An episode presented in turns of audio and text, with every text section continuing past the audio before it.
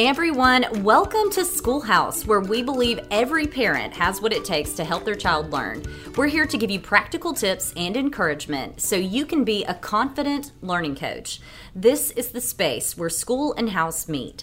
I'm your co host, Mary Stackhouse, and I'm joined by our host, Dr. Erica Carr, and today we're providing a few tips and some reassurance for those times when your child struggles it happens. Erica, watching your child struggle has to be tough, right? Yes, this can be one of the most heart wrenching things a parent has to do.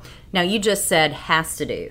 I did. So, do you remember in episode 7, Dr. Gutshaw talked about the process children go through when new learning is taking place? Yes, she said it takes time and effort. Right. She told us that when a child has to exert effort to process and use information, that's when we know that new learning is taking place. So, this process of persisting, exerting effort, and even making mistakes is also known as productive struggle. And this is what we want to see from our children. So, what are parents supposed to do when they see their child struggling with an assignment? Well, I have four tips for you to consider when your child struggles. These are based on some of my own experiences coaching students in the classroom, as well as advice from researchers like Dr. Gutshaw. So, tip number one hold back and give your child time to wrestle with a complex situation or information.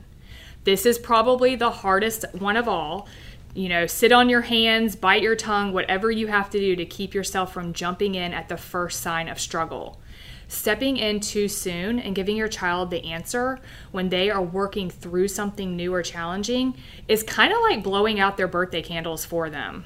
This is really good. So, how much time should you give though? What if your child is just not getting it and the situation is just going downhill? Oh, that's a great question and a really important point.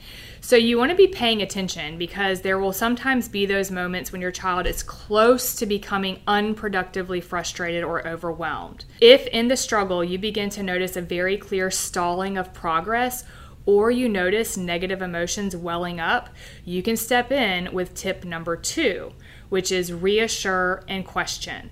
And I guess that's really two tips in one, but they work really well together. So, what does this tip, reassure and question, look like?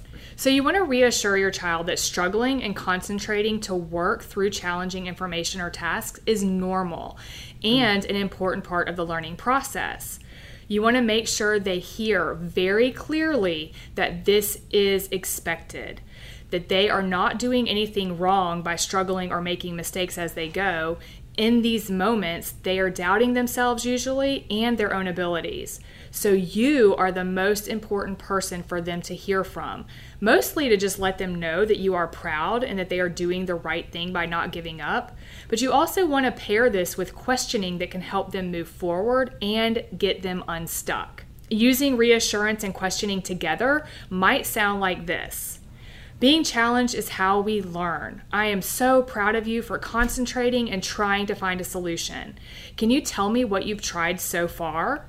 This type of question gives your child a chance to think about and verbalize their thinking, which can sometimes help them gain enough clarity to move forward. It's the same as when you and I talk through our projects when we're stuck.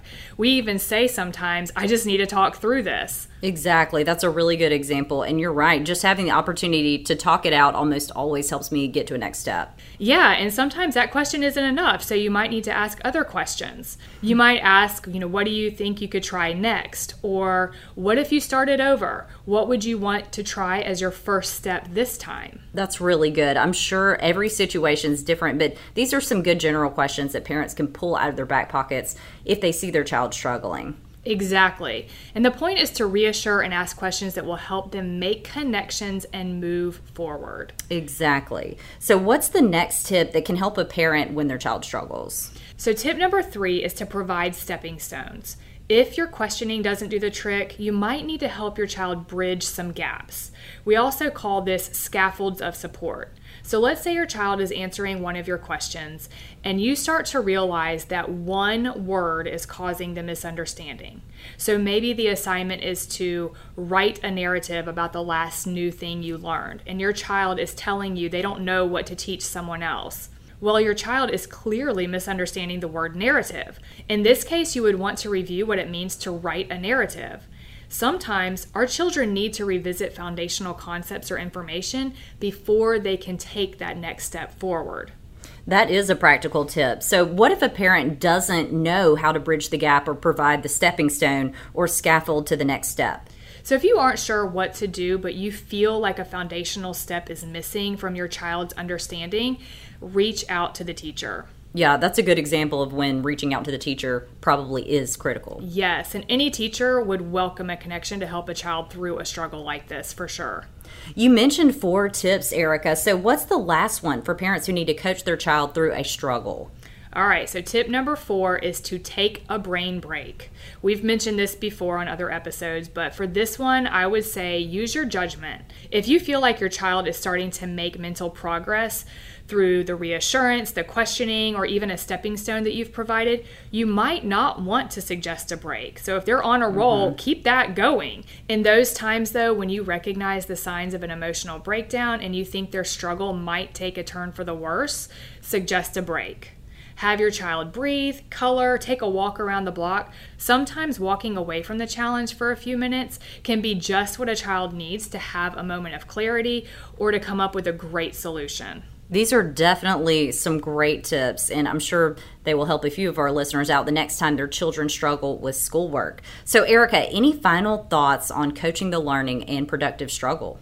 Yes, I would say just remember your partnership with the teacher is paramount you know if you do get stuck or you feel like your child is stuck and you the, together can't make progress don't be afraid to reach out for some extra help so good. Such a great reminder. Well, parents, as always, we'd love to hear from you. So email us your question at schoolhouse at studereducation.com and it might be featured on a future episode. That's schoolhouse at S T U D E R E D U C A T I O N dot com. And if you have a parent friend who could use these tips, we would love it if you would share this episode with them. Thank you so much for tuning in, and we look forward to having you join us next time at the schoolhouse.